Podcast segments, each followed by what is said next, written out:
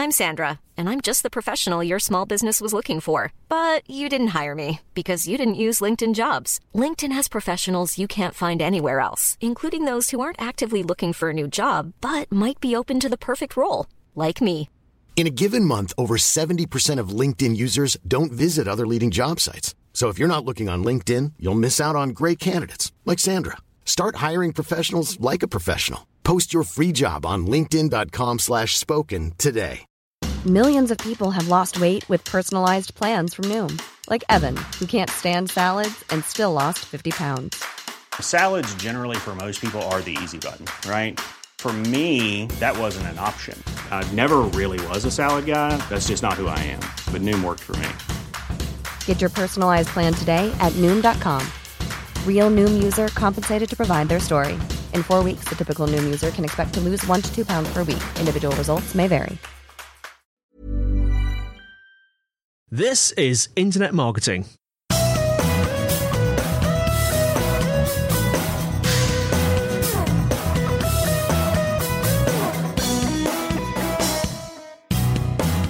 Brought to you by Site Visibility at sitevisibility.com. This is Internet Marketing. Now, before we start today, we have a request. If you are really enjoying what we do here on the Internet Marketing Podcast, then if you could please leave us a review on iTunes or your podcast app, of course. That would be fab. Um, it really helps us to grow the podcast and ensure we bring you great marketing tips and advice each week. Right, today I'm joined by James Taylor, author, speaker, and international authority on creativity. James, how are you? Wonderful. Very lovely to speak to you today as well. Uh, and likewise, and uh, thanks for coming on the show. Uh, tell everyone a little bit about yourself, what you do. You do a lot, don't you? Yes, I'm a little bit of a master of, of a couple of different things, and and uh, so my, my background initially came from the music industry. I used to manage uh, pop and rock artists. I managed bands like Deacon Blue from mm-hmm. the UK, and also worked members of the Rolling Stones and lots of kind of Grammy Award winners. And then I got completely fed up, or I'm originally from Scotland, so they, they have a word here, scunnered. I got completely scunnered, fed up with yeah. the music industry, and I, I made a transition around 2010. I moved to Silicon Valley uh, to work in tech and online marketing, and, and kind of that's then transitioned me into what I do now, which is kind of using some of those online marketing skills, but really helping people and helping organizations to become more creative uh, through different products and different things I do. Fantastic. Now, um, the title of today's show, it's actually quite a long title, but essentially it's The Creative Life, isn't it? Simple ways to boost your creativity, um, innovate in business, and become a creative genius. So let's start off. Um, tell us about some of the common attributes of, of the culture in creative organizations right now.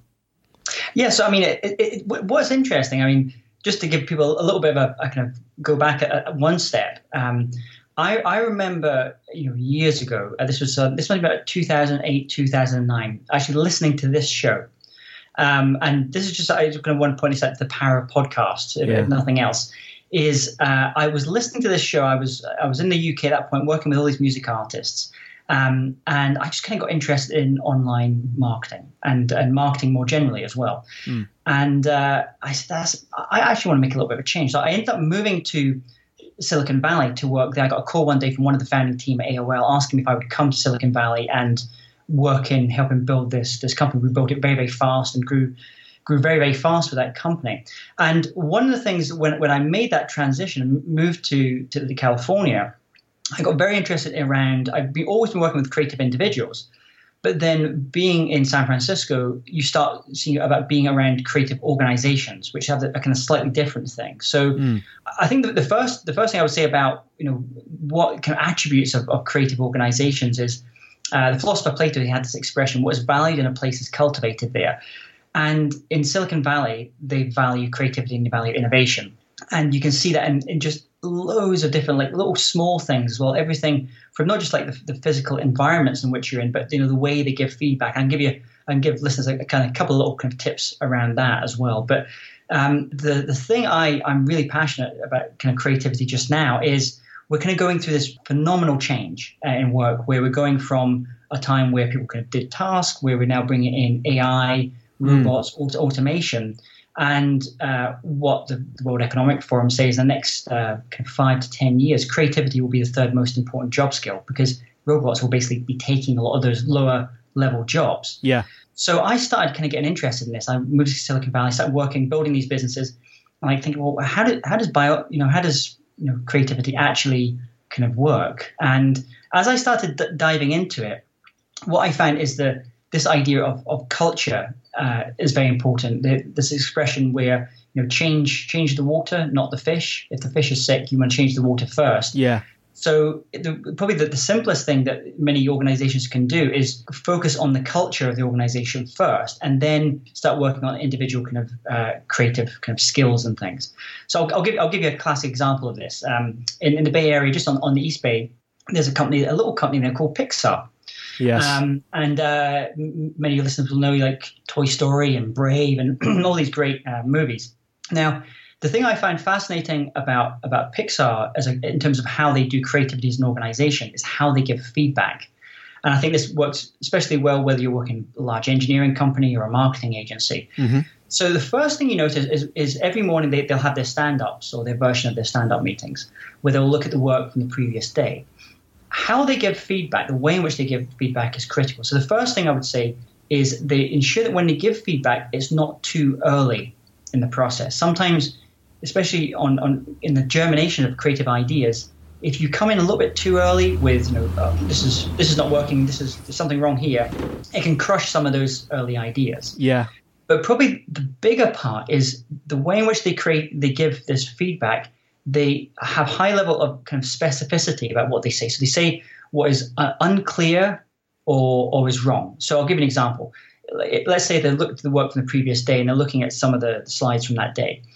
Instead of saying, oh, that scene just doesn't work, you know, that's terrible, that scene, they'll say something like, in that scene, it lacks the pace of the previous scene because X, Y, and Z. Yeah. So just being a little bit more specific with your feedback is is extremely powerful and uh, so very little, little small things um, like that can actually amount up to a lot because it just starts to create a culture as well. Um, another classic thing, uh, probably every organization does this, is around brainstorming sessions. Mm-hmm. Um, brainstorming, first invented in the 1930s, uh, BBDO created it. Um, great idea. Unfortunately, most companies do it totally wrong. I don't know if you've ever been in that experience of being in a brainstorming session where somehow it usually ends up with the guy with the, the whiteboard. It's usually a guy. Yeah. The guy with the whiteboard pen that dominates the board and all the ideas. I have seen that. Yes, yes. It's a horrible experience, and and I think for a lot of and I work with a lot of engineers and software engineers, and you know a lot of those those folks are quite introverted characters, and so brainstorming sessions, the way that they're often done, they just don't work. They're just not good. So, you know, kind of quick tip for some things for people to kind of take away in, in their own organizations is before you ever run any kind of brainstorming or ideation session, give everyone the problem in advance. Tell them what the problem is so they're not coming into the room like, uh, okay, what are we here for? Again. so, for a lot of introverted people, that allows them to kind of work on, think about, reflect on the, the problem before they come into the room. And then once they're in the room, everyone should have, you know, pens, you know, post-it notes. Everyone should be able to first go up onto the board, start putting their initial ideas, and then you start getting into the actual, the, the real depth of the brainstorming session itself. So you yeah. don't have that thing of one person dominating the board. Post-it notes are so useful, aren't they? I've been into in so many meetings because I'm a software engineer, and we we have like uh, we we have stand-ups like you mentioned. We have um, sort of um, sprint planning meeting. A sprint is where you yeah. do like a, a, one or two week section of work. Um, and post-it notes are amazing, aren't they? They're a very nice way of uh, preventing the, the, syndrome that you just described, the alpha male at the whiteboard syndrome. Exactly, and, and what I like about uh, we use with our team, we use Trello and Slack. Um, all, uh, most of our team are in the Philippines, so it allows the, and and we all really value having that the visual component, like a, like a bit like an online version of the post-it notes, and we do the yeah. same thing. You know, agile um, in terms of how we do our project management as well. Um, and, and so there's something there's something kind of special if you can have those things visually. But if you give people the, the ability that, that, that, no one can kind of dominate, and I think this is especially hard for you know al- alpha type characters, yeah, you know, type A's, alpha type you, characters. You kind of want you want to get straight in, like, okay, this is what we do, this is the solution. Um, and that can be lovely from an ego perspective, but it's actually not so good from a from a, a creative organization perspective. You want to come sometimes if you if you are that person, you want to sometimes can pull back a little bit, let others explore their ideas first. Yeah. Um, and then by all means come in with your thoughts, but you can kind of quickly crush people and crush their ideas if you're if you just kind of dominate the room in that way. What I'd like to do, if it's okay with you, I mean, I'd like to talk about the sort of creative process generally, because I know that you've got a sort of a five stage process, haven't you? Tell us about this sort of these sort of tried and tested techniques of being creative and this five stage process. Sure, and what's funny about this is I kind of talk through this, this this five steps or stages, and it doesn't matter whether I'm speaking to content marketers in in Boston or whether I'm speaking to. I recently spoke to uh, judges and lawyers in Edinburgh, mm-hmm. and I actually kind of talk through this, and and you can see, oh, I can see how that fits in with with what I do. So it's kind of it's agnostic in terms of the industry. It, this is kind of is basically the way it works. Another thing I should pre- preface it by is I'm gonna I'll describe it in a, a linear fashion, but in, in in reality it's iterative. You kind of go back and forth. So yeah. the first stage of this creative process is what we call the preparation stage. It's that stage where if you're working on a new project, creative project, you have to absorb as much information as possible about that. So for example, I worked with a lot of musicians in the past, so they would absorb, they would listen to recordings by other musicians to get inspiration. Mm-hmm. If you're a visual artist, you'll you'll go and you know go to galleries and look at works by other visual artists. If you're a writer, you'll read the works, or you'll go and go to a place and study the the place that you're going to be writing about. If you're an entrepreneur, you'll look at funnels and marketing funnels and and how other entrepreneurs are building their businesses as well. So that first stage of the creative process, that preparation stage what we normally say is it's best done in kind of quieter kind of environments or environments with maybe a little bit of low level noise like coffee shops are fine as well. Yeah yeah. But the point of that is not necessarily to come up with anything new and creative. The point is to absorb as much as possible. So for example when i was speaking to lawyers the other day for them in that stage they're just trying they're having to absorb all the casework related to that particular thing. So that's that's the, that's the first thing. You need to kind of just load up on on information first. Yeah the next stage, stage two, is what we call the incubation stage. This is the bit, what I find is a, lot of people will, will, try and jump from, you need to give yourself a little bit of a gap. Um, we call it the incubation stage. Essentially, what you want to do, if you're working on a project, give yourself maybe switch to another project for a week or so.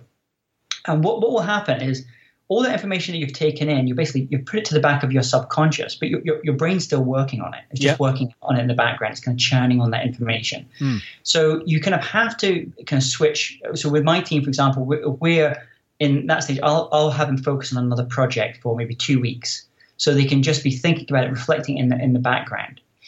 Now, here's here's a you know uh, funny little thing about this incubation stage and, and the next stage, the, the kind of insight stage, is um, we often think about uh, um, these little we call them creativity hacks, little things that inc- can increase by a relatively small percentage of your levels of creativity. Yeah. Um, things like colors, caffeine. So uh, I'll give an example. A University of British Columbia did a study, and they, they looked at which colors, if you have around you, will increase your levels of creativity. Right. What they found was actually if you have the color red around you, um, it actually increases your levels of accuracy. So if you're an accountant and bookkeeper, remember the color red is a good color to have around you. If you put it around your screen, it actually increases your levels of accuracy. Really? The color, yeah, the color blue though, yeah, it will increase the number of ideas you have. Now, I'm talking about quantity and not necessarily quality, but they will increase the number of ideas. The University of Berlin though just did a study very recently, and actually it found that the color green, especially the vibrant kind of green that you get out in nature, yeah, is the best color to have around you when in terms of coming up with creative ideas. So it's often the reason why we'll sometimes get some of our best ideas when we're out walking in nature because that color green is around. So yeah. very simple thing: get some plants, get some things, get that that color green around you. Another useful thing to come up with with insights is around um, caffeine. So high levels of caffeine, like coffee, is yeah. very effective at the preparation stage because you're cramming all the information, and also also very effective at the last stage. But these middle stages, this stage two, three, and four, what the Martha Farah is a neuroscience professor at University of Pennsylvania. She's shown that high levels of caffeine will actually reduce the number of creative insights that you have. Really? So at this stage, dial down the caffeine. Go to the you know, the herbal teas or water or something as well. Um, so this is a very simple kind of thing. So I mentioned that incubation stage, but this stage three, this is the bit that they make the movies about. Yeah, we call it the insight stage or the aha moment. You know, yeah. you have that, or it just suddenly comes to you. Now, the way that you get the insight stages is because you've you've done that previous work as well. You've done those previous two stages, and actually, when it comes to creativity and innovation, it's actually the, the smallest part. you know, it feels like it's a big thing, but actually it's actually the smallest smallest part. But you know, we kind of get that sensation, oh, it's something kind of just kind of come to you. But that's because you've been preloading your brain with information beforehand. And here's another little tip. You will be more likely to come up with insights in those aha moments when you're doing low level physical activity. Yes. So I'll give you an example. Like when you're out, you know, walking, out cycling, out, you know, doing doing stuff. Um, actually, bizarrely, you know, one of the reasons we get some of our best ideas in the shower in the morning. Oh, that's me. That. Yeah, I get Is my best you? ideas in the shower. Yes. Yeah. So that, you know, one of the reasons we get that is a couple of things. One, you know, you, you, you give that you're active, you're a bit more active at that time. But the other reason is because at that point in the morning, your brain is kind of unwound. You're not quite together yet. Um, and importantly, you're open to unconventional thoughts. Yeah. So what's been going on is you've been you've thought about something the day before, the night before. You get up in the morning, your brain's kind of a little bit unwound. It's been kind of thinking about it overnight, though. You jump in the shower, you're kind of doing your, you're here, you're doing your thing, and then these kind of ideas seem like they're coming out of the blue. Now, for most creative people, I'm imagining actually most listeners, you know, to the show, um, the big challenges for them is not stage one, two, and three.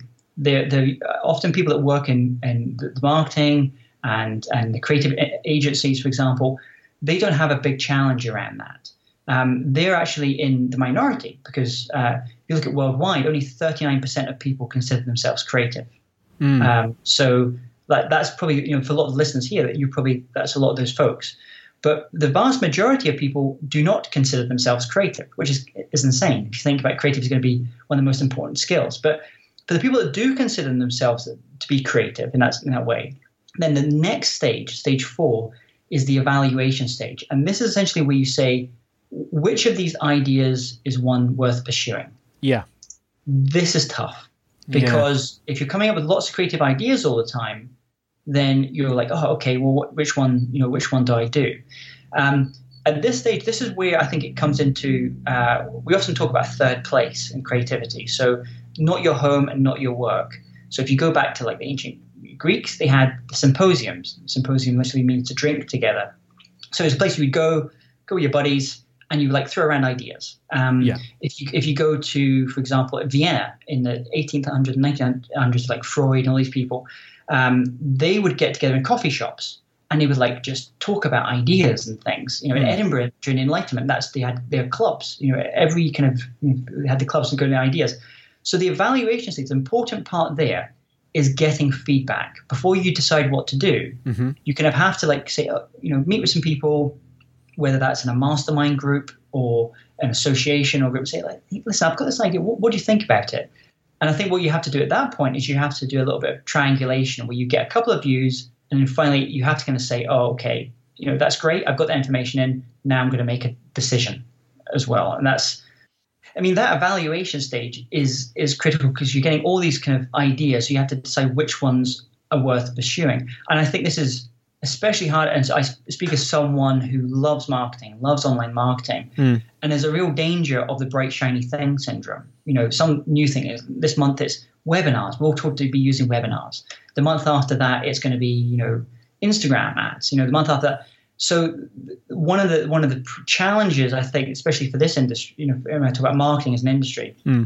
is you're, you're constantly having to decide: is this something I want to pursue? And um, and having those people around you that can sometimes just say to you, actually, you, you haven't quite finished on the previous thing, creative project you're working on. Maybe get that one done first.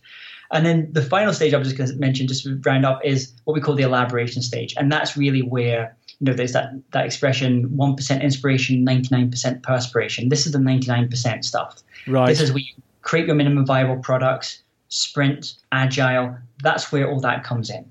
That's where you actually build out the thing, test it, tweak it, improve it, and then you know go back to the beginning and you know start again. Hey, I'm Ryan Reynolds. Recently, I asked Mint Mobile's legal team if big wireless companies are allowed to raise prices due to inflation. They said yes. And then when I asked if raising prices technically violates those onerous two year contracts, they said, What the f are you talking about, you insane Hollywood ass? F- So to recap, we're cutting the price of Mint Unlimited from $30 a month to just $15 a month. Give it a try at mintmobile.com slash switch. $45 upfront for three months plus taxes and fees. Promo rate for new customers for limited time. Unlimited more than 40 gigabytes per month. Slows. Full terms at mintmobile.com. I'm Sandra, and I'm just the professional your small business was looking for. But you didn't hire me because you didn't use LinkedIn jobs. LinkedIn has professionals you can't find anywhere else, including those who aren't actively looking for a new job but might be open to the perfect role, like me. In a given month, over 70% of LinkedIn users don't visit other leading job sites. So if you're not looking on LinkedIn, you'll miss out on great candidates like Sandra. Start hiring professionals like a professional. Post your free job on linkedin.com/spoken slash spoken today. Hey Dave, Yeah, Randy. since we founded Bombas, we've always said our socks, underwear and t-shirts are super soft. Any new ideas? Maybe sublimely soft. Or disgustingly cozy? Wait, what? I got it. Bombas. Absurdly comfortable essentials for yourself And for those facing homelessness. because one purchased equals one donated. Wow, did we just write an ad? Yes. Bombas. Big comfort for everyone. Go to bombas.com slash ACAST and use code ACAST for 20% off your first purchase. Now, the interesting thing about what you've that five step process that you just described is it to me the real sort of um, analytical thinking didn't come until the evaluation stage. Have I got that right? Yeah, so often what you want to try and do in the early stages is you want to hold back um, any kind of critical, necessarily critical thought. Um, that that really comes in, as you said, in that kind of evaluation stage where you have to decide. But in, in the in the early stages, you want to be very open to different ideas. Yeah. And actually, you, you want to probably try and go out of your comfort zone. It's a little thing you can do where, like, give yourself, okay, I'm going to come up with ten ideas for this thing. Actually, I would say come up with trying up with thirty. The first 10 will be relatively easy to do. The next 20, you know, the next 10 will be pretty tough. The last 10 will be insane, you know, uh, but actually there might be things in those ideas that are worth pursuing. Now, moving on from the creative process, I'm just wondering about teams. What about sort of leading and managing creative teams, James?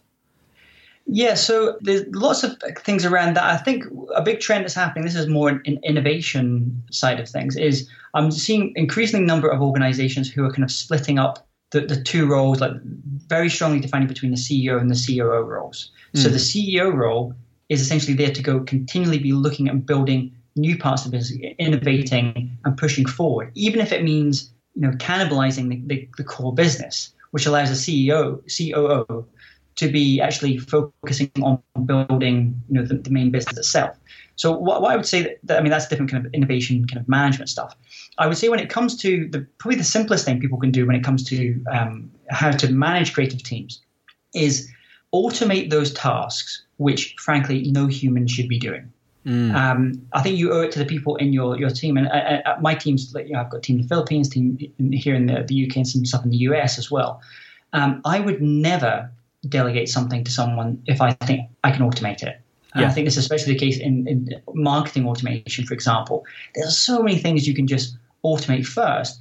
That then frees a huge cap- capability of your people to actually work on, on the more higher level creative tasks rather than just doing those same tasks in and out. So that's the first thing I would say automate, automate as much as possible that you can, then to allow your people to, to do the, you know, the creative side of things. And then I would say that the other thing around when you, especially when you're talking in teams, and I think especially goes for creative agencies, is how to deal with um, burnout or Yeah, block, yeah. block. And if you're every day you're having to produce, produce, produce, that is tough, you know, to do that. So I think you have to develop kind of strategies for yourself and and for your team, so you, you don't um, you don't have that. And that's part of that is ensuring everyone gets adequate rest in what they're doing.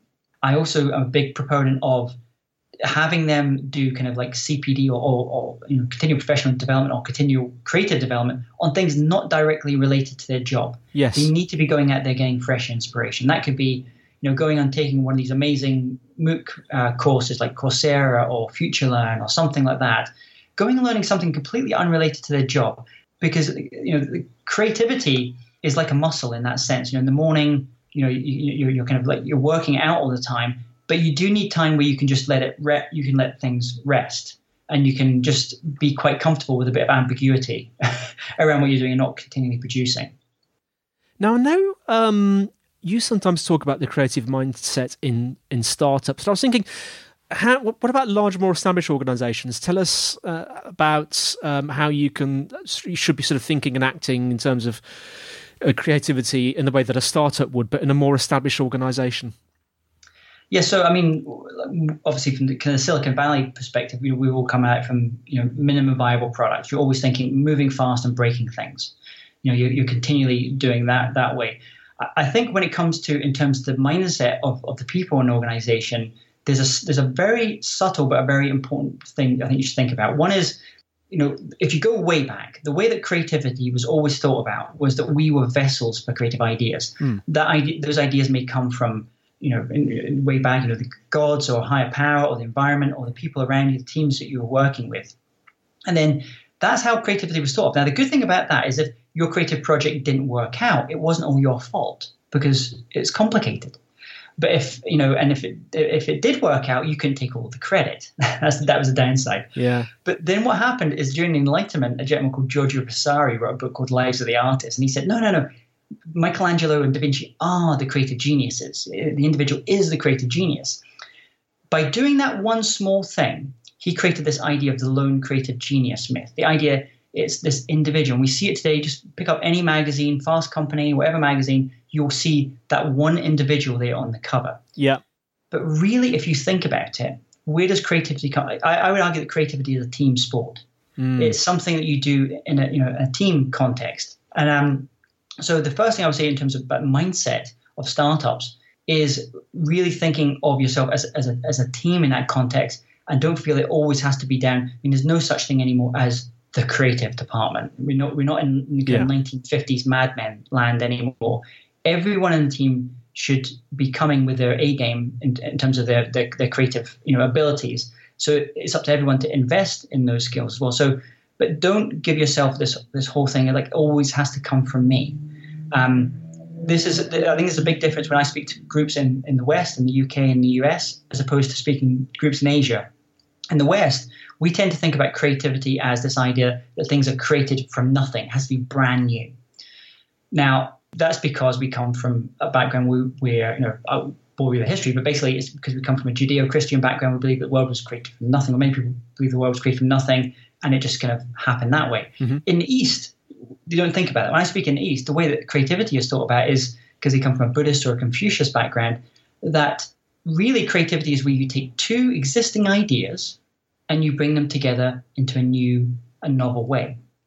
Now, if you think about it that way, and you think about your own creativity for yourself and, and your team, then it actually becomes a lot more fun because it's like, what can I think about in, in my industry and how can I kind of go out and think about maybe a completely different business or a completely different industry and how can I apply it to, to what I'm doing as well? Mm. That's a small but pretty subtle change. But what it does is it takes that stress off of you of having to continually think you have to come up with some brand new novel thing. And actually, where the real value can come is where you can put just a really interesting slant on something because you borrowed something from a completely unrelated industry or business model and applied it to what you're doing.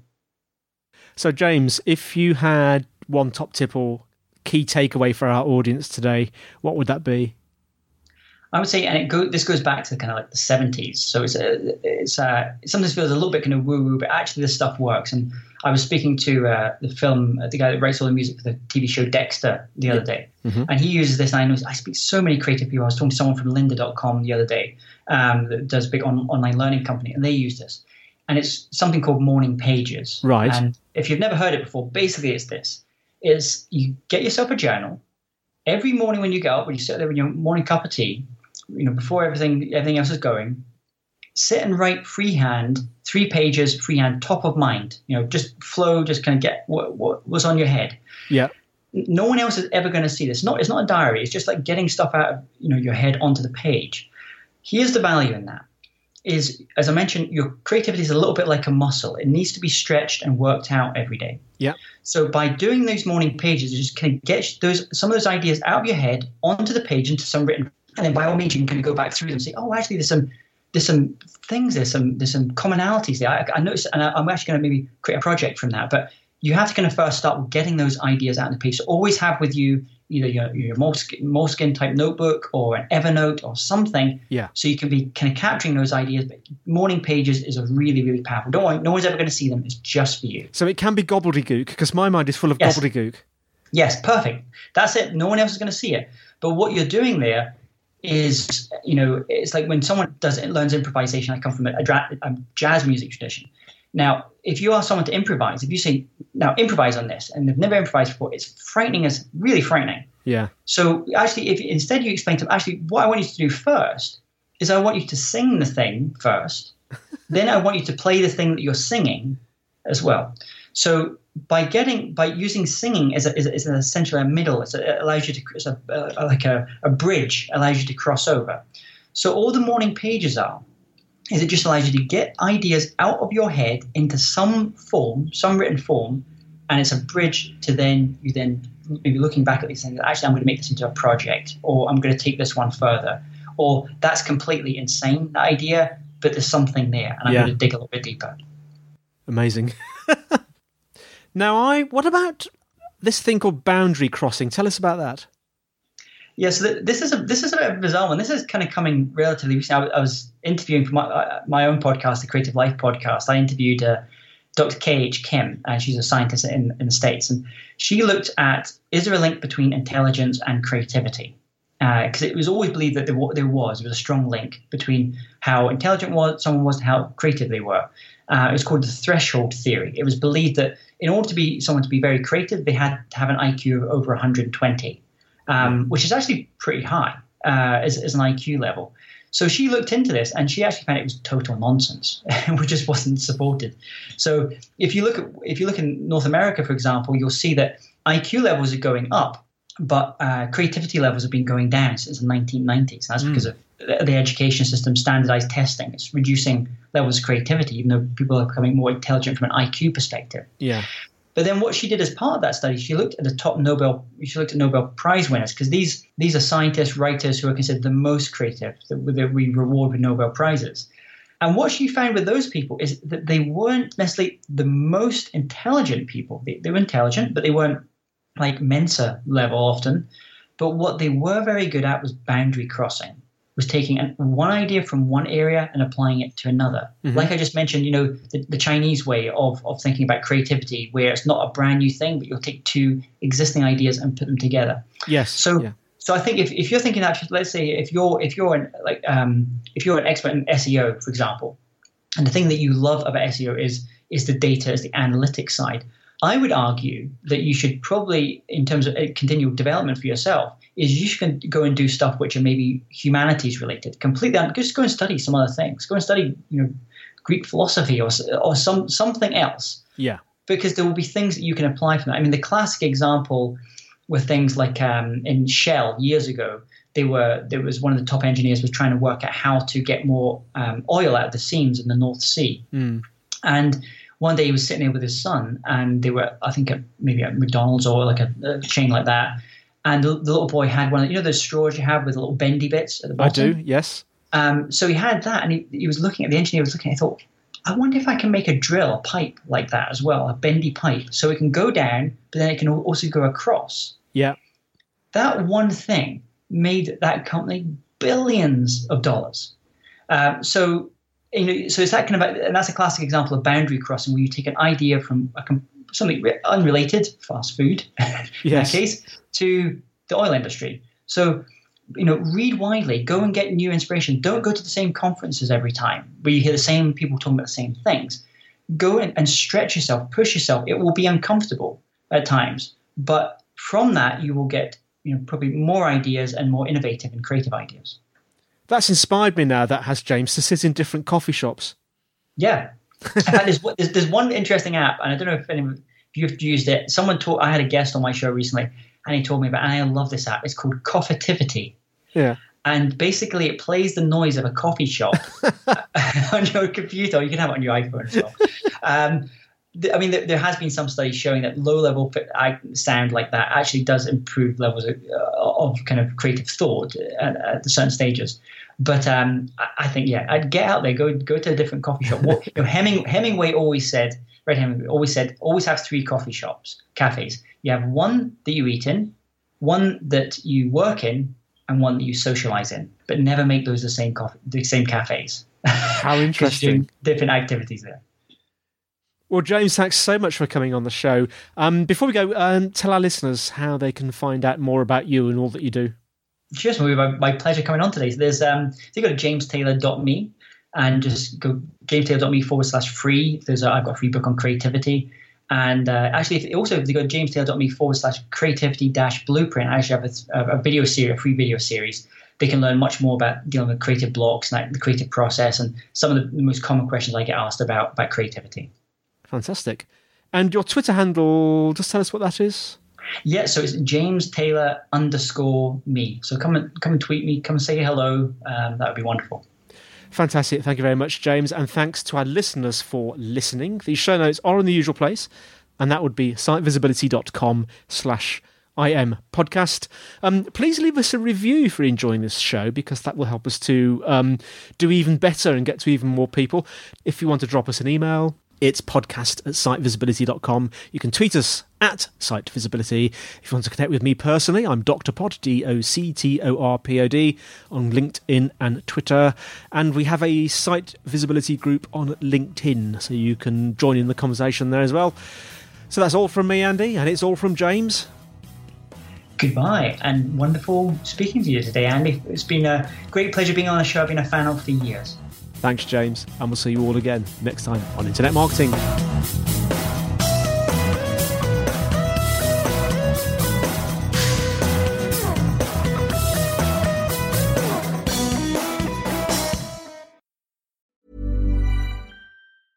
Give them a gift they'll never forget because they'll still have it years later. American Giant makes clothes that just keep getting better with age, like their iconic full zip hoodie that's designed to last for decades. Because a gift they'll wear for years is a gift that keeps on giving. So be a gift giving giant this holiday season at American Giant.com and get 20% off your first order when you use code GratefulAG23. That's 20% off your first order at American Giant.com. Code GratefulAG23.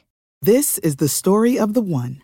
As head of maintenance at a concert hall, he knows the show must always go on. That's why he works behind the scenes, ensuring every light is working the HVAC is humming, and his facility shines. With Grainger's supplies and solutions for every challenge he faces, plus 24 7 customer support, his venue never misses a beat. Call click grainger.com or just stop by. Grainger, for the ones who get it done.